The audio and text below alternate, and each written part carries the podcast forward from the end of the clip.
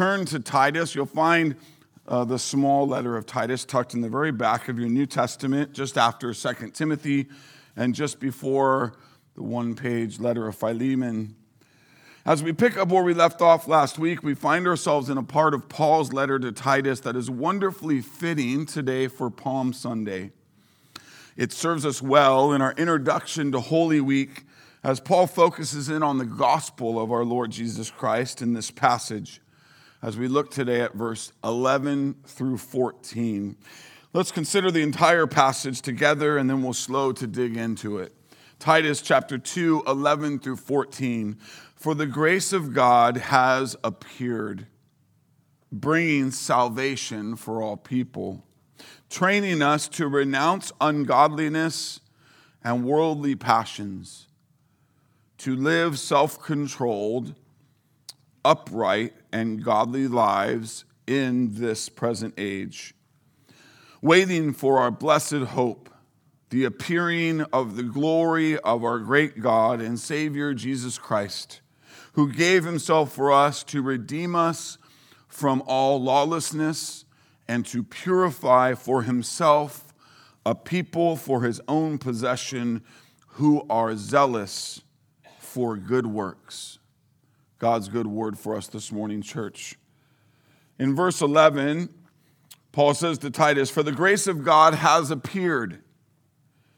When Paul says to Titus, The grace of God has appeared, what is he referring to?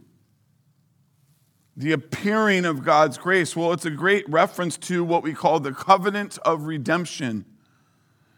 The covenant of redemption is the grace of God that God planned from eternity past to give to his chosen people.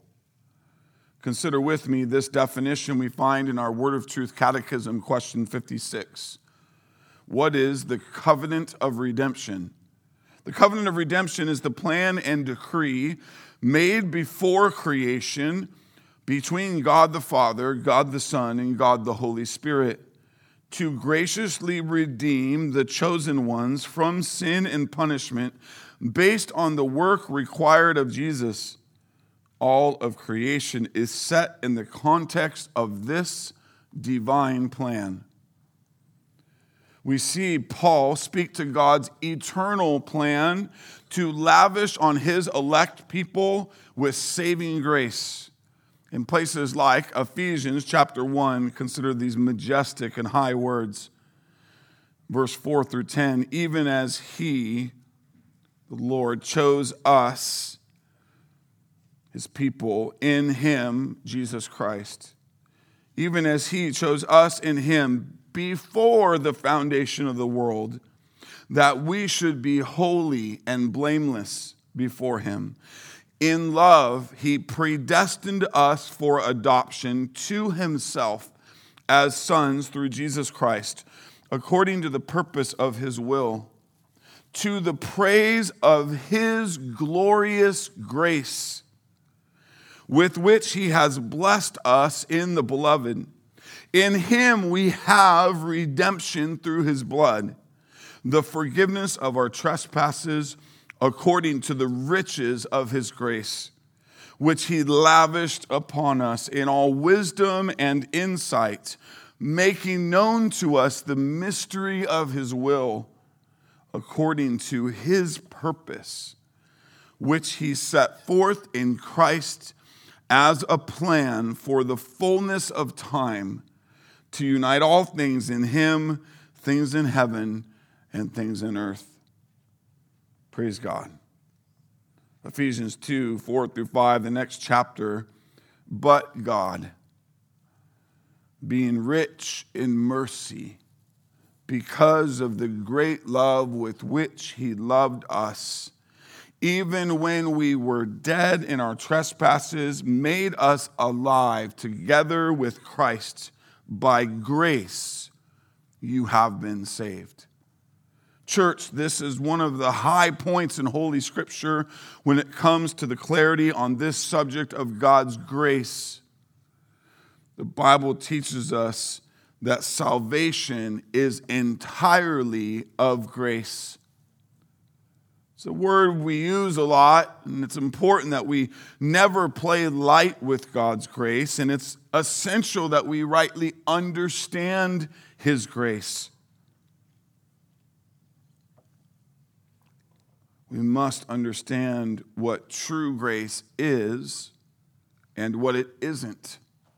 In order to combat the reasoning or ideals of fallen flesh, so that we properly testify the gospel of our Lord Jesus to the lost in this important time He's given us under the sun.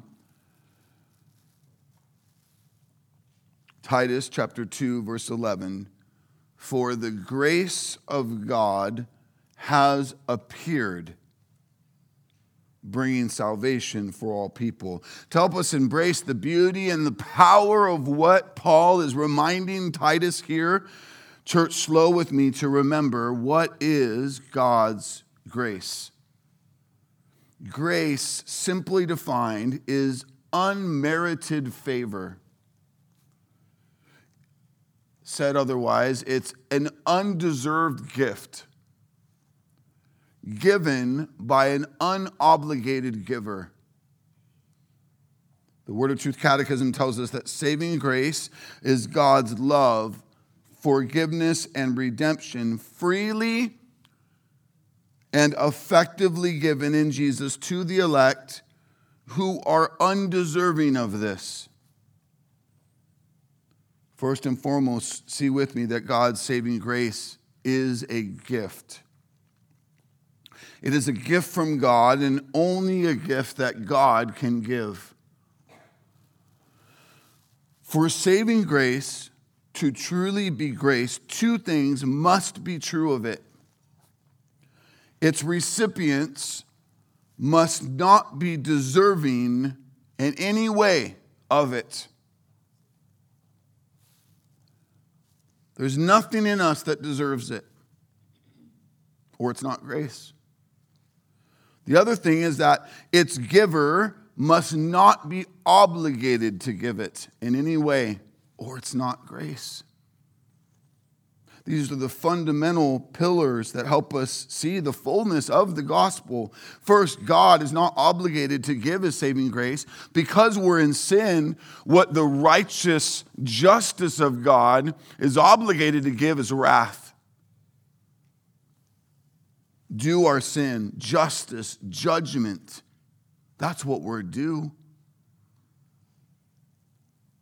Second, fallen mankind is not deserving to receive God's grace. Again, we deserve God's judgment and wrath, rightly due our sin. We must fully and rightly see that God's grace is completely undeserved. To help us begin to do business with this, undeserved is like showing up on the job site and you just sit there your entire shift and don't lift a finger to work at all. This would mean then any payment your boss would give you would be completely undeserved. But, church, we must see that it is far worse than this because we didn't just show up and do nothing. No, we showed up on the job site and worked our entire shift, tearing it apart, degrading the work the boss called us to, the work the boss told us should be done. And our time was spent not just idle, but working against the owner of the company. when we see the way we performed in our sin as an enemy, as an anti agent of God, surely we don't deserve any payment or reward. Instead, we deserve to be fined, we deserve to be fired, we deserve to be thrown out. But God, but God's grace. Baptist preacher Charles Spurgeon once said it well because God is gracious, therefore sinful men are forgiven, converted, purified, and saved. It's not because of anything in them or, or that ever can be in them that they're saved, but because of the boundless love, goodness, pity, compassion, mercy, and grace of God. End quote. One of the most recorded songs of all time by the greatest number of different vocal artists is one you may have heard of Amazing Grace. Written in 1779 by John Newton, the famous lyrics Amazing Grace. How sweet the sound that saved a wretch like me. I was lost, but now I'm found. Was blind, but now I see. Church, God's grace truly is amazing. But here's what makes God's grace that much more special is how God applies it to us. See, Paul says to Titus here, For the grace of God has appeared. God's grace, in other words, came near, it dwelt among us. Listen how the apostle John speaks of this in his gospel, John 1:14. And the word, speaking of Jesus, became flesh and dwelt among us, and we have seen his glory, glory as of the only son from the Father, full of grace and truth. The Word became flesh and dwelt among us. The Word, God the Son, God eternal, took on flesh and lived among us, fully man and fully God. The God of the universe in a body like yours and mine. Wow. He dwelt among us. The word dwelt here means that he tabernacled. Dwelt here in the, in the Greek is to tent, to encamp, to occupy or reside, just as God did among his old covenant people in the tabernacle. Jesus pitched his tent on earth for 33 years. He took on flesh lived without sin. Listen to John's emphasis. And we have seen his glory. Glory as of the only Son from the Father, full of grace and truth. The eternal glory of God was made manifest in the incarnation of Jesus, full of God's grace and truth. Now look down at verse 16. For from his fullness we have all received grace upon grace. The use of the word fullness here brings about a view of his absolute deity. In the same, it's the same word that Paul uses in his letter to the Colossians, chapter 1, verse 19. For in him all the fullness of God was pleased to dwell. Then in chapter 2, Colossians 2, 9 through 10, for in him the whole fullness of the deity dwells bodily. The glory is overflowing in its fullness with grace and truth. And in it, we who are his chosen people receive grace upon grace. So, church, now with all that under your feet, listen to the massive, game changing truth that Paul speaks to Titus in the opening words of our passage Titus 2:11 for the grace of God has appeared. Praise God amen. The grace of God has appeared. He has appeared. God's grace is made known in Jesus Christ Consider a sweet layer by which this is played out on Palm Sunday over 2,000 years ago. Jesus rode into Jerusalem that day on the back of a lowly colt. Gospel of John, chapter 12, 12 through 15. The next day, the large crowd that had come to the feast heard that Jesus was coming to Jerusalem. So they took branches of palm trees and went out to meet him, crying, Hosanna! Blessed is he who comes in the name of the Lord, even the King of Israel. And Jesus found a young donkey and sat on it, just as it is written Fear not, daughter of Zion. Behold, your king is coming, sitting on a donkey's colt. Church, the grace of God has appeared. And it is on this Palm Sunday 2023 that we celebrate the arrival, the incarnation, the appearing of God the Son, the Lamb of God, the Savior of the world. Salvation has come. Hosanna in the highest. To better appreciate this, understand that our English word we read in our English translation here, Hosanna, it comes from a Greek word, Hosanna, which comes from interpretation of a Hebrew phrase, Yashana. That Hebrew phrase, phrase is found in one place in all of the Old Testament Psalm 118, verse 25, where it means, Save us, please. To cry to God for help. Like when someone falls into a pool who's unable to swim and they're gasping for air and crying out, Help, save me. Yashana, Yashana. Psalm 118, 25 says, Save us, we pray, O Lord. O Lord, we pray, give us success. Blessed is he who comes in the name of the Lord. We bless you from the house of the Lord. But, church, something happened to that phrase, Yashana, and its meaning changed. In the psalm, it was immediately followed by exclamation Blessed is he who comes in the name of the Lord.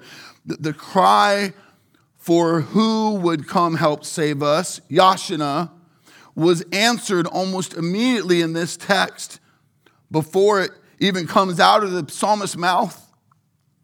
Blessed is he who comes in the name of the Lord. And over the centuries, the phrase Yashana stopped being a cry for help in the ordinary language of the Jews, and instead it became a shout of hope and exultation. Instead, it used to mean save, please. It gradually came to mean salvation. Salvation, salvation is here. It's appeared, it's come. It used to be what you would say when you fell into the pool and couldn't swim but it came to be what you would say when you saw the lifeguard coming to save you. Yashana, salvation is here. It's the bubbling over of a heart that's full of hope and joy, the presence of salvation. So when we sing, church, Hosanna, on a day like today, it means salvation is here. Salvation has appeared. Praise God. Listen to all of what Paul is saying right here in just the opening part of our text, Titus 2:11. For the grace of God has appeared, bringing salvation for all people as we look at the second part of the verse, let me be quick to clarify. Paul is not endorsing some kind of heresy of universal salvation. Scripture, all of Scripture, needs to interpret Scripture so that we don't read verses like this out of context. Scripture is clear that not all people are saved. Scripture is clear that God has set his wrath on those due his wrath because of their sin, that he only has chosen some to be saved. Jesus didn't literally come to save all of mankind, meaning every human being. Know God's word is clear that God has chosen and elect people of every tribe, tongue, and nation to save for himself. It is a worldwide people, but it is not every person. The doctrine of limited atonement clarifies importantly Christ's work on the cross was not done for every human to ever live. Rather, it was done exclusively for God's elect, whom are chosen people from throughout human history and who represent every tribe, tongue, and nation. In doing this, Christ accomplished substitutionary atonement for his chosen ones by canceling the debt of all of their sin, appeasing God's holy wrath, and earning all the benefits of their salvation. Scripture is clear to teach this. Not a, not a drop of Jesus' blood was wasted on someone to whom it did not apply. To, to believe that is to not understand Scripture, not understand the perfect will and work of God who makes no error. God has chosen sheep whom he has come to save. This does not include all people, but it does include all kinds of people. Listen to Jesus' words in John 10 25 through 28. Jesus answered them, I told you, and you do not believe. The works that I do in my Father's name bear witness about me, but you do not believe because you are not among my sheep. My sheep hear my voice, and I know them, and they follow me.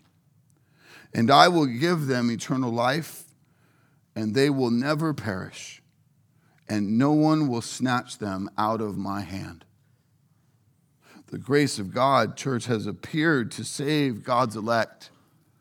This is completely his right as he is Lord over all things.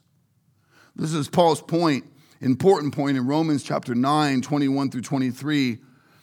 Paul makes this case. He says, Has the potter no right over the clay to make out of the same lump one vessel for honorable use and another for dishonorable use?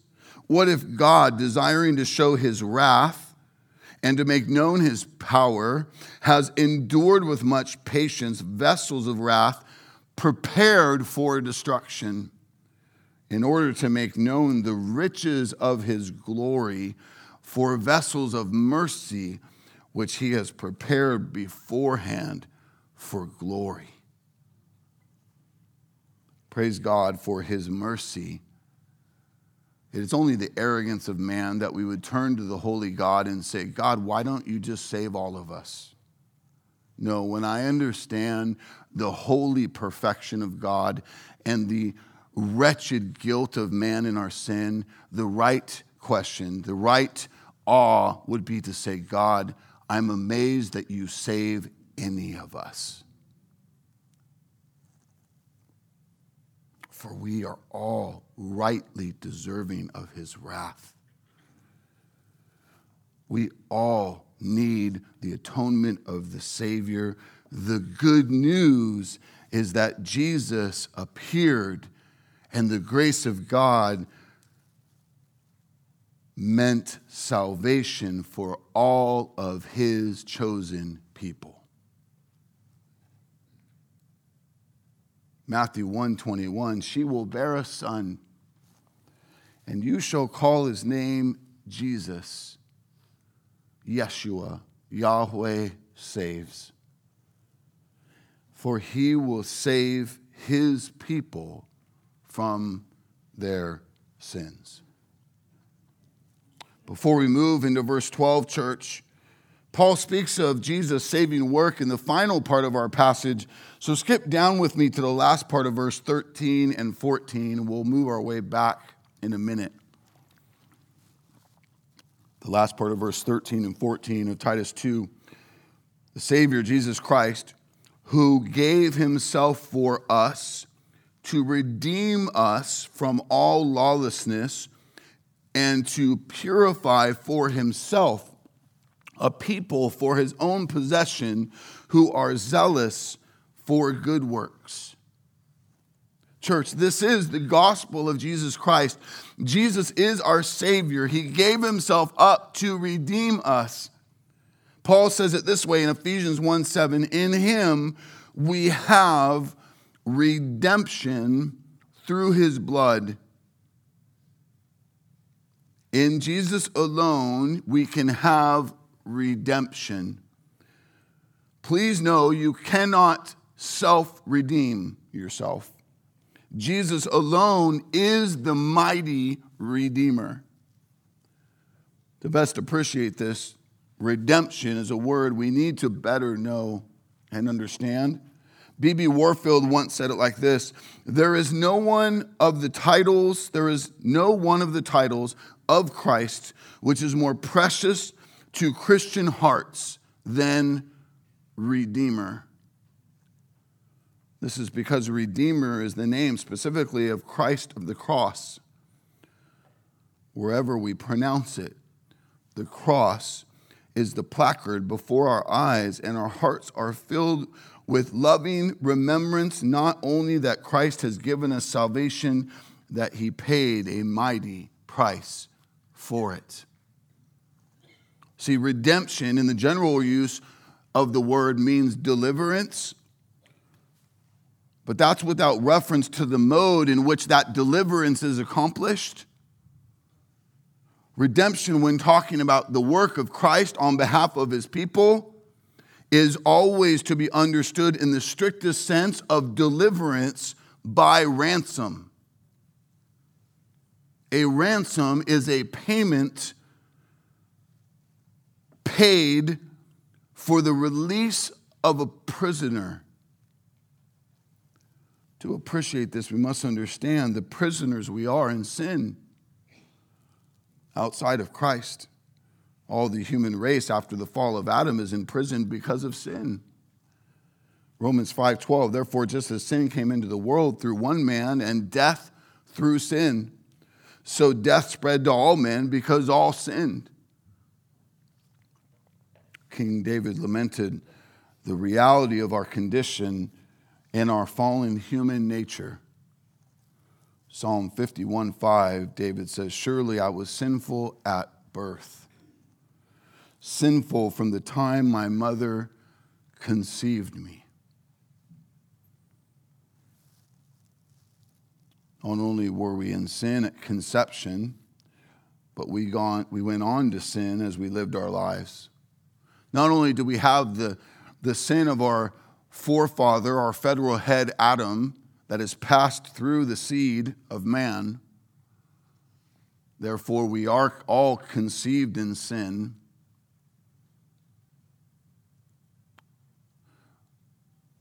We go on to sin. We go on to get really good at sinning. Isaiah 53 6, we all like sheep have gone astray. We've turned everyone to his own way. The Bible is clear that mankind, apart from Christ, is enslaved to sin, enslaved in bondage due to corruption. Titus 1:15, last chapter we were in, to the corrupt and unbelieving nothing is pure, their very minds and consciences are corrupted. So now hear Paul's words to Titus again in the end of 13 and 14 Savior, Jesus Christ, who gave himself for us to redeem us from all lawlessness. Oh, how truly and fully lawless were we! Guilty, and nothing we did was righteous. Even the good stuff we did, Scripture said, was filthy. Because even the good stuff a sinner apart from Christ does is not done to the glory of God. Therefore, it's wretchedly sinful.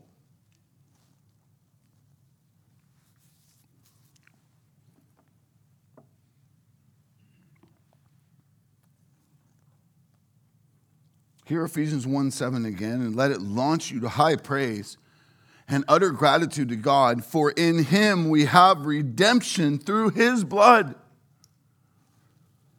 ransom from our imprisonment. He paid a high payment to ransom us, to redeem us.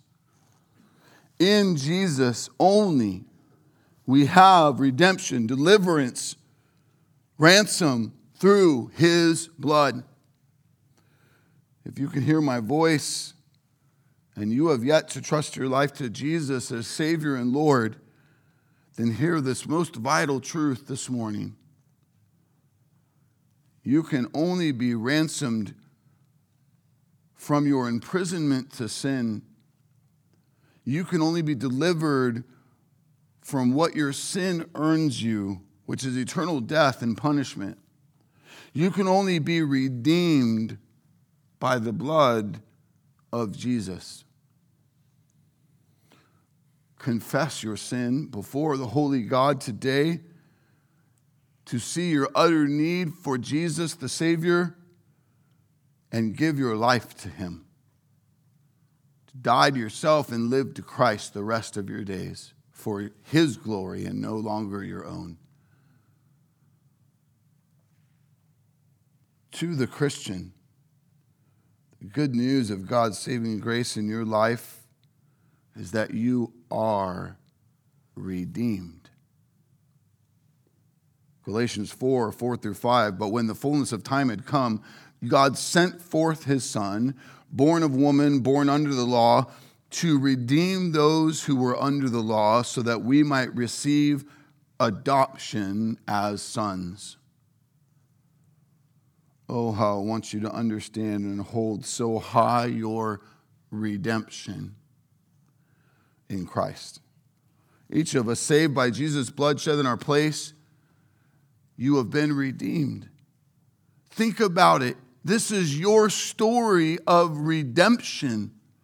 I mean, think about the amazing tales you've heard when someone has shared about being ransomed from imprisonment, from enslavement from certain doom. A great sacrifice was made, a high price was paid for freedom. And you just say, amazing, what a story. Christian, that's your story. The one who freed you, who paid your ransom, is the Son of God. Titus 2 13 and 14. Jesus Christ, who gave himself for us to redeem us from all lawlessness and to purify for himself a people for his own possession. Paul says that we are redeemed from lawlessness because of Christ. We are purified so that God can have us as his own possession. Christ not only pays for our sin, he not only saves us from our sin, he gives us his righteousness so that we are seen by the holy God as righteous, as pure, as holy. Listen to 2 Corinthians 5:21. He, God, made him, Christ, who knew no sin, perfect without sin, to be sin on our behalf so that we might become the righteousness of God in him. This is the doctrine of imputation. Imputation speaks of what we are credited. It means the righteousness that you are judged by is not yours, Christian. It belongs to Christ, but it's applied to you. The righteous veil, the pure clothing that God sees on you belongs to Jesus. It's imputed to you. His righteousness is not infused into us. It's not performed by us, it's imputed, it's laid upon us like a garment. So when the Holy God looks upon us, he sees the perfection, the purity of Jesus, and he calls us his own.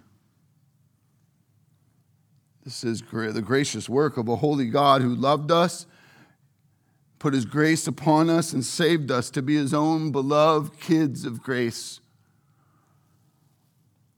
1 Corinthians 6:11 and such were some of you but you were washed.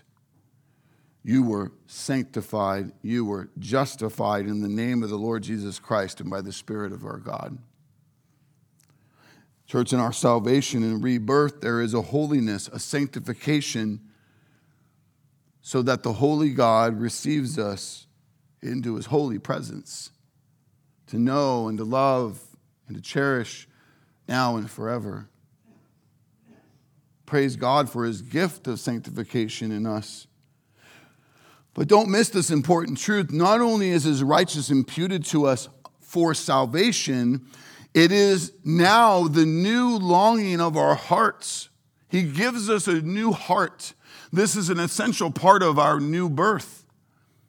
Prophesied in Ezekiel 36, 26 through 27, says, I will give you a new heart, a new spirit I will put within you, and I will remove the heart of stone from your flesh and give you a heart of flesh. And I will put my spirit within you and cause you to walk in my statutes and be careful to obey my rules. The grace of God, the Son's appearing, is not only to save us, but it is to sanctify us. That word sanctify means to make more and more holy to make us more and more like Christ. And this is Paul's emphasis to Titus in verse 12. Look back there with me now.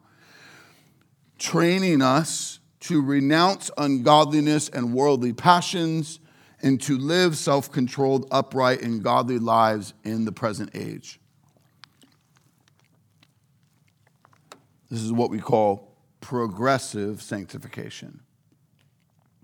Progressive work of God in the redeemed and regenerated man or woman that helps us to fight sin, to fight the temptations of the flesh, and to not stay where we are, but to mature in our faith, to mature in our obedience, and become more and more like Christ.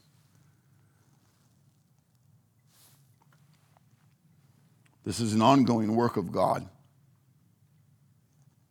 It is a sanctification that is a constant, a progressive renewing of the whole man, where the new creature is empowered by the Holy Spirit to make war with the flesh. This is why Christians should not ever say, I'm just a sinner, I'm just this way, I'm never, I'm never going to change, this is just who I am. That's not gospel language in the redeemed. You've been empowered by the Spirit to fight your flesh, to confess your sin, to receive the admonishment of a brother or sister to point out your sin humbly and to agree with them this is sin and to long for what honors the Lord to say thank you for loving me now walk with me as I look to honor the Lord you you're given a new longing, not to justify yourself, but to confess your sin and honor the Lord. There's a power given us in the Spirit to overcome our stuff in a way we never had before we were saved. This is the work of the Holy Spirit working in and through us, changing us from a self centered person that really constantly is thinking and speaking of myself, turning me into an other centered person. Changing you from one who is depressed about your life to one who is joyful, not because your circumstances have changed, but because you have Christ refining you from one who has always had something to complain about to the one who has something to testify about how Christ is at work for his glory and for our good. That's what's on our lips. Replacing your old misplaced affections with righteous affections so that it is clearly seen that God is your prize and serving him is your privilege. Malachi 3 1 through 6 talks about God is a refining fire. A refiner's fire, its purpose is to refine. It purifies, it refines, it separates out the impurities that ruin its value. It burns them up, it leaves the silver and gold intact, but now more valuable and useful than it was before its refinement. This is our gift in the spirit of progressive sanctification. This is the change God wants us to be constantly in as we abide in the vine and He changes us from the inside out to produce the fruit of the Spirit. This is what Paul's saying here when he says He's training us to renounce ungodliness and worldly passions and to live self controlled, upright, and godly lives in the present age.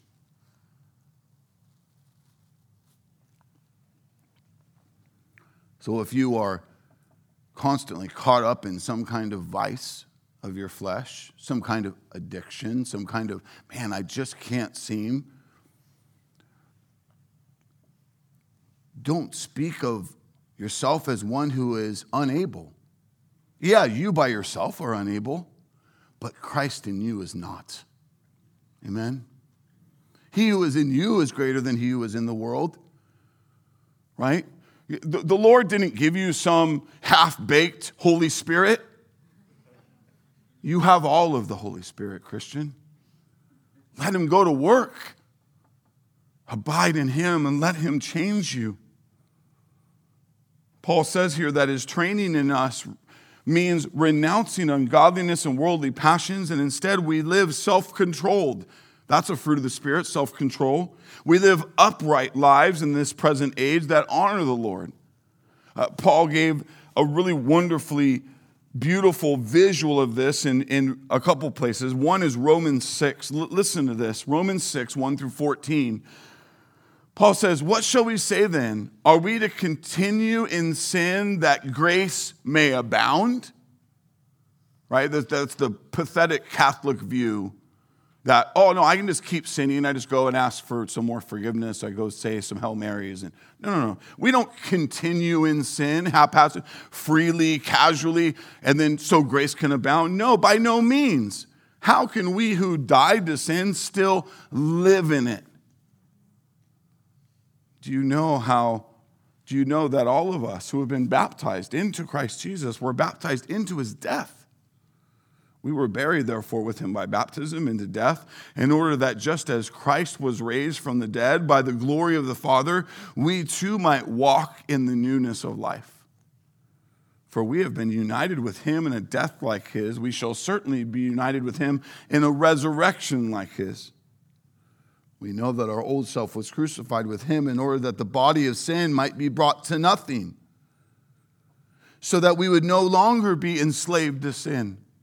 This is why we can no longer say, oh, this is just who I am. This is how my daddy raised me. That's not, no, no that's not who you are in Christ. We would no longer be enslaved to sin. For one who has died has been set free from sin. Now, if we've died with Christ, we believe that we will also live with him. We know that Christ, being raised from the dead, will never die again. Death no longer has dominion over him. For the death he died, he died to sin once for all. But the life he lives, he lives to God. So you also must consider yourselves dead to sin and alive to God in Christ Jesus.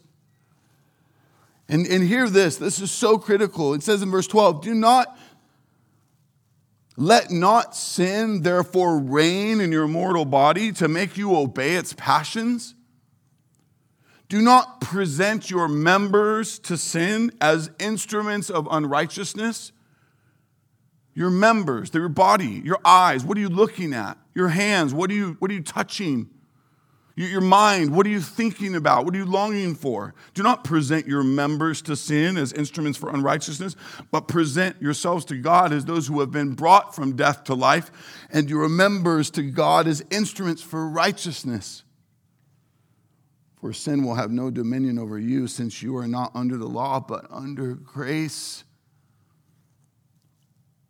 Praise God that Christ in us means we are now dead to sin and no longer slaves to it. Jesus is training us, refining us, maturing us. Galatians 5:1 Paul says it this way, for freedom Christ has set us free. Stand firm, therefore, and do not submit again to a yoke of slavery. Oh, Christian, you gives you a new day to wake up and put on righteousness, to put on the new uniform. He transferred you to his team.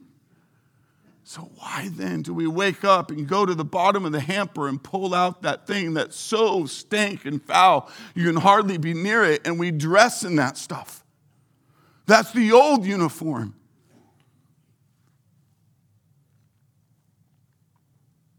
Galatians 5 16 through 26, I say to you, walk by the Spirit, and you will not gratify the desires of the flesh.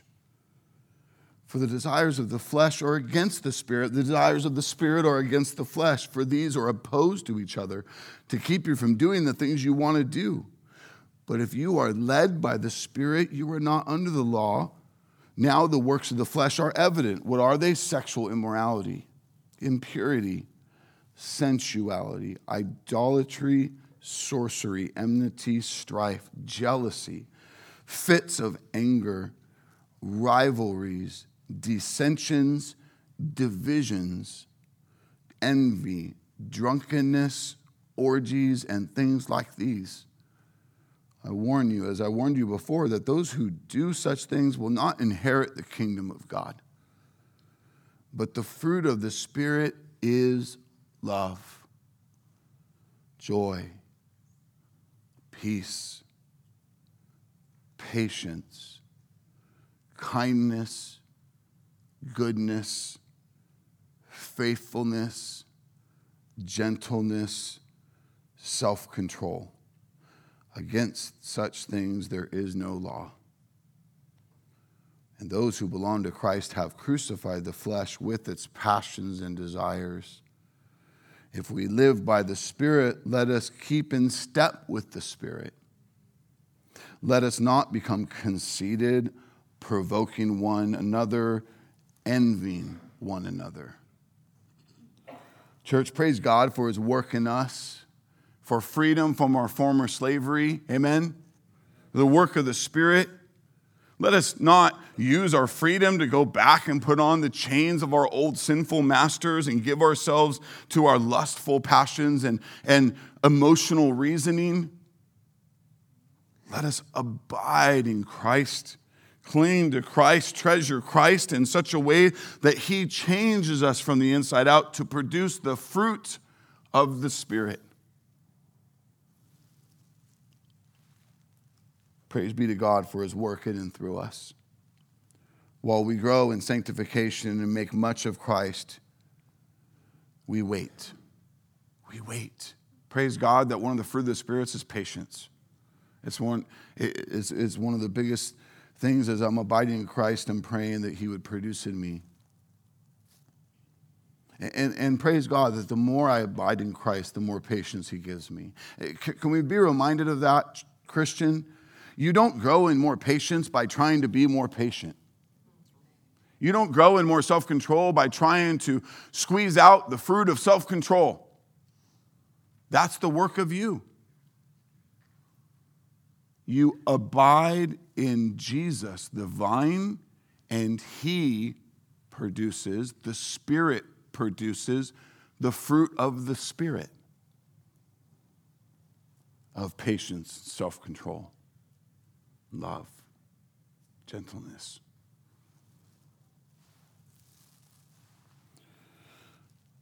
While we grow in sanctification and make much of Jesus, we wait. We wait for Christ's return. We wait in blessed hope, in living hope. Look with me at the beginning of verse 13 as we wrap up this morning. Waiting for our blessed hope, the appearing of the glory of our great God and Savior, Jesus Christ. Church, we have great hope, a living and active hope, because Jesus has finished his saving work on our behalf and he is resurrected from the grave, as we'll celebrate next Sunday in a, in a uniquely special way. We celebrate it every Sunday, but next Sunday, Resurrection Sunday. Because God is truth and all of his promises will be done, we rest and we walk and we wait in living hope. N- not kind of hope, not sleepy hope, living hope. Love the words, as you know, church, from 1 Peter 1 3 through 5. Blessed be the God and Father of our Lord Jesus Christ. According to his great mercy, he has caused us to be born again to a living hope through the resurrection of Jesus Christ from the dead to an inheritance that is imperishable, undefiled and unfading, kept in heaven for you. How is it protected? How is it kept? How strong are its security guards? Who by God's power are being guarded through faith for a salvation ready to be revealed in the last time. Amen? Our hope is in Christ who is victorious, who reigns on high, who is coming again to take all of us who belong to him to glory. Christian, Christian, we win. We win. Whatever you're facing right now, whatever has you down, whatever way you're letting your flesh have its way, whatever is hard, whatever you're going through that feels very unjust, you win in Jesus Christ. All of this, all of that, all of that is to serve him, to make much of his gospel despite what we're in. I'd like to remind you that sometimes it's in your toughest stuff that the gospel is brightest in you. Why? Because when the lost world looks at you, they don't see your fleshly, circumstantial reasons for joy. It makes, I mean, what you're going through is crazy hard, but they see joy and they go, How? Why? And you get to give them Jesus. You get to tell them about why you are joyful in Jesus. And in the meantime, we wait and we hope in him. Hebrews 9 28. So Christ, having been offered once to bear the sins of many, will appear a second time, not to deal with sin, but to save those who eagerly are waiting for him. Church, we must wait patiently. We must remain full of hope, not in our circumstances, but in him. And I close with this. Listen to Jesus' words in John 14. Let not your hearts be troubled. Believe in God. Believe also in me. In my Father's house are many rooms. If it were not so, I would would I have told you that I go to prepare a place for you? And if I go and prepare a place for you, I will come again and will take you to myself, that where I am, you may be also. Hosanna. Salvation has come. Hosanna in the highest. Stand to your feet with me and let's sing these words and celebrate these truths to our great God. Pray with me as we prepare to sing. In Jesus' holy name we pray. Father, we, we come before you, you who is, are holy, you who are worthy, you who are the creator, the sustainer, and the ruler of all things. Who are we? We are nothing in the shadow of you. You are worthy. All of this is yours, and yet you've chosen to make us something in Christ, to redeem us from our guilt and shame, to purify us in the power of the blood of Jesus, and to sanctify us in the work of the Spirit. And give us these days to serve you, to make much of you. Oh God, I pray that whatever way we've been confounded or losing sleep or worried about the temporary things not going the way we want, that we'd be reminded this morning of the eternal things, of the blessing to know the Redeemer, and therefore to be your precious possession. Salvation has come. Hosanna in the highest. May we be bright in our testimony of these things, and may you be glorified in us. In Jesus' name we pray. Amen.